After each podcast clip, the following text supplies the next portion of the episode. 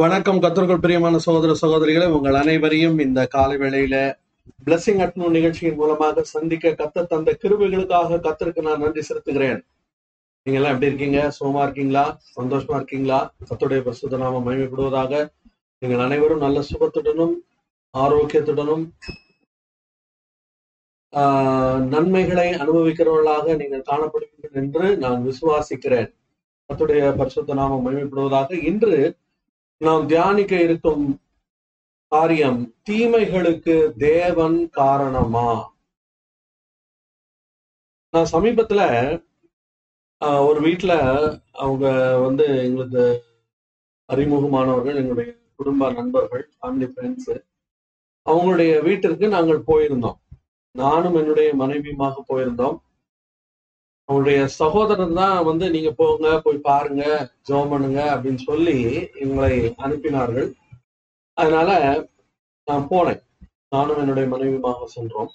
அங்க போன அவங்களுக்கு வந்து ஒரு மிக ஒரு ஒரு மோசமான ஒரு வியாதி கேன்சர்னால் பாதிக்கப்பட்டிருந்தார்கள்.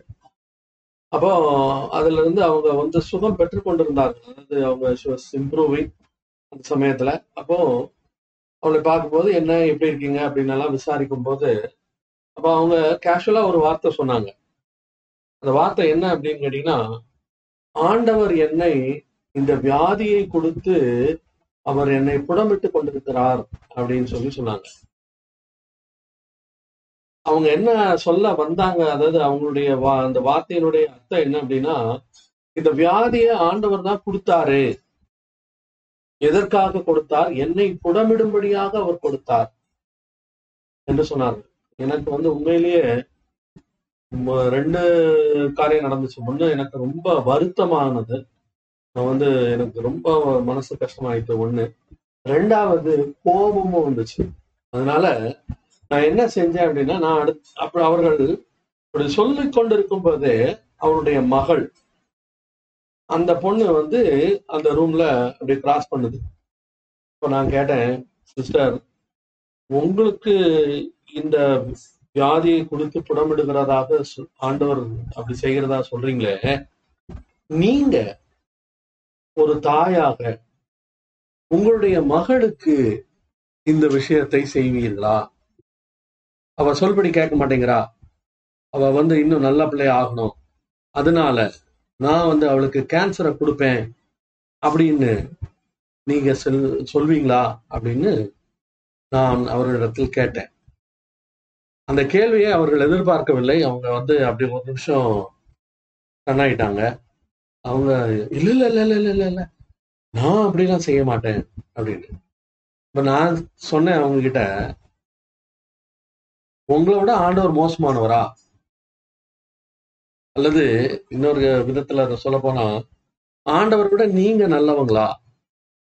அப்படின்னு நேராவே கேட்டேன்.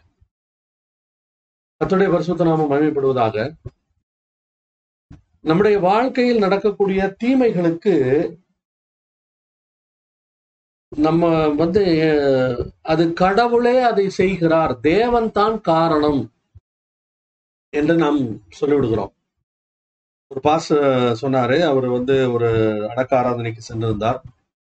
அதுல கிட்டத்தட்ட ஒரு ஒரு முப்பது வயசுக்குள்ளார இருக்கக்கூடிய ஒரு ஒரு ஆணும் பெண்ணும் ஒரு திருமணமானவர்கள் தான்.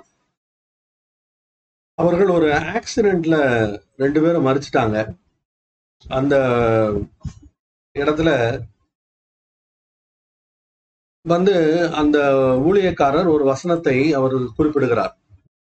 அந்த வசனம் என்ன வசனம் அப்படி தெரியுமா? நான் காட்டுறேன் பாருங்க. அன்றியும் அவருடைய தீர்மானத்தின்படி அழைக்கப்பட்டவர்களாய் தேவனிடத்தில் அன்பு கூறுவர்களுக்கு சகலமும் நன்மைக்கு ஏதுவாக நடக்கிறது என்று அறிந்திருக்கிறோம். ரோமர் எட்டாவது அதிகாரம் இருபத்தி எட்டாவது வசனம் அப்படி சொல்கிறது. இந்த வசனத்தை சொல்லி இது இப்படி நடந்தது வந்து இது தேவன் வந்து இதை நன்மையாக நடத்தி இருக்கிறார் அப்படின்னு அந்த போதகர் சொல்வதா சொன்னதாக இவர் என்னுடைய நண்பர் சொன்னார்.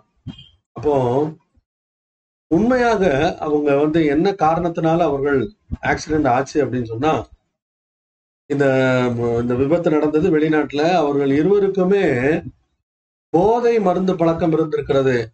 அதுல இருந்து அவங்க ஒரு இடத்துல இருந்து வரும்போது நில தவறி போய் ஒரு எலக்ட்ரிக் கம்பத்துல மோதி அவர்கள் ரெண்டு பேருமே மறித்து விட்டார்கள்.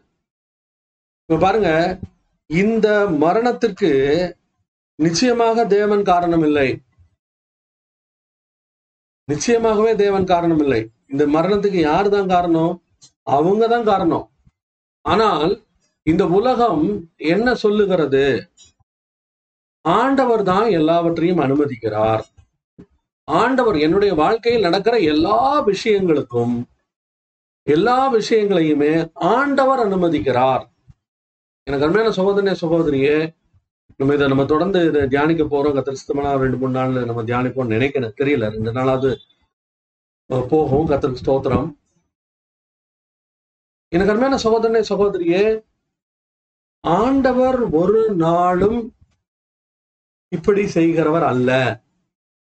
ஏனென்றால் அவர் நன்மைகளின் ஊற்றுக்காரனாரா இருக்கிறார் அவர் நன்மைகளின் ஊற்றுக்காரனராய் இருப்பதினால் அவர் ஒரு நாளும் தீமைகளுக்கு தேவன் காரணமாகவே முடியாது என்பதுதான் உண்மை.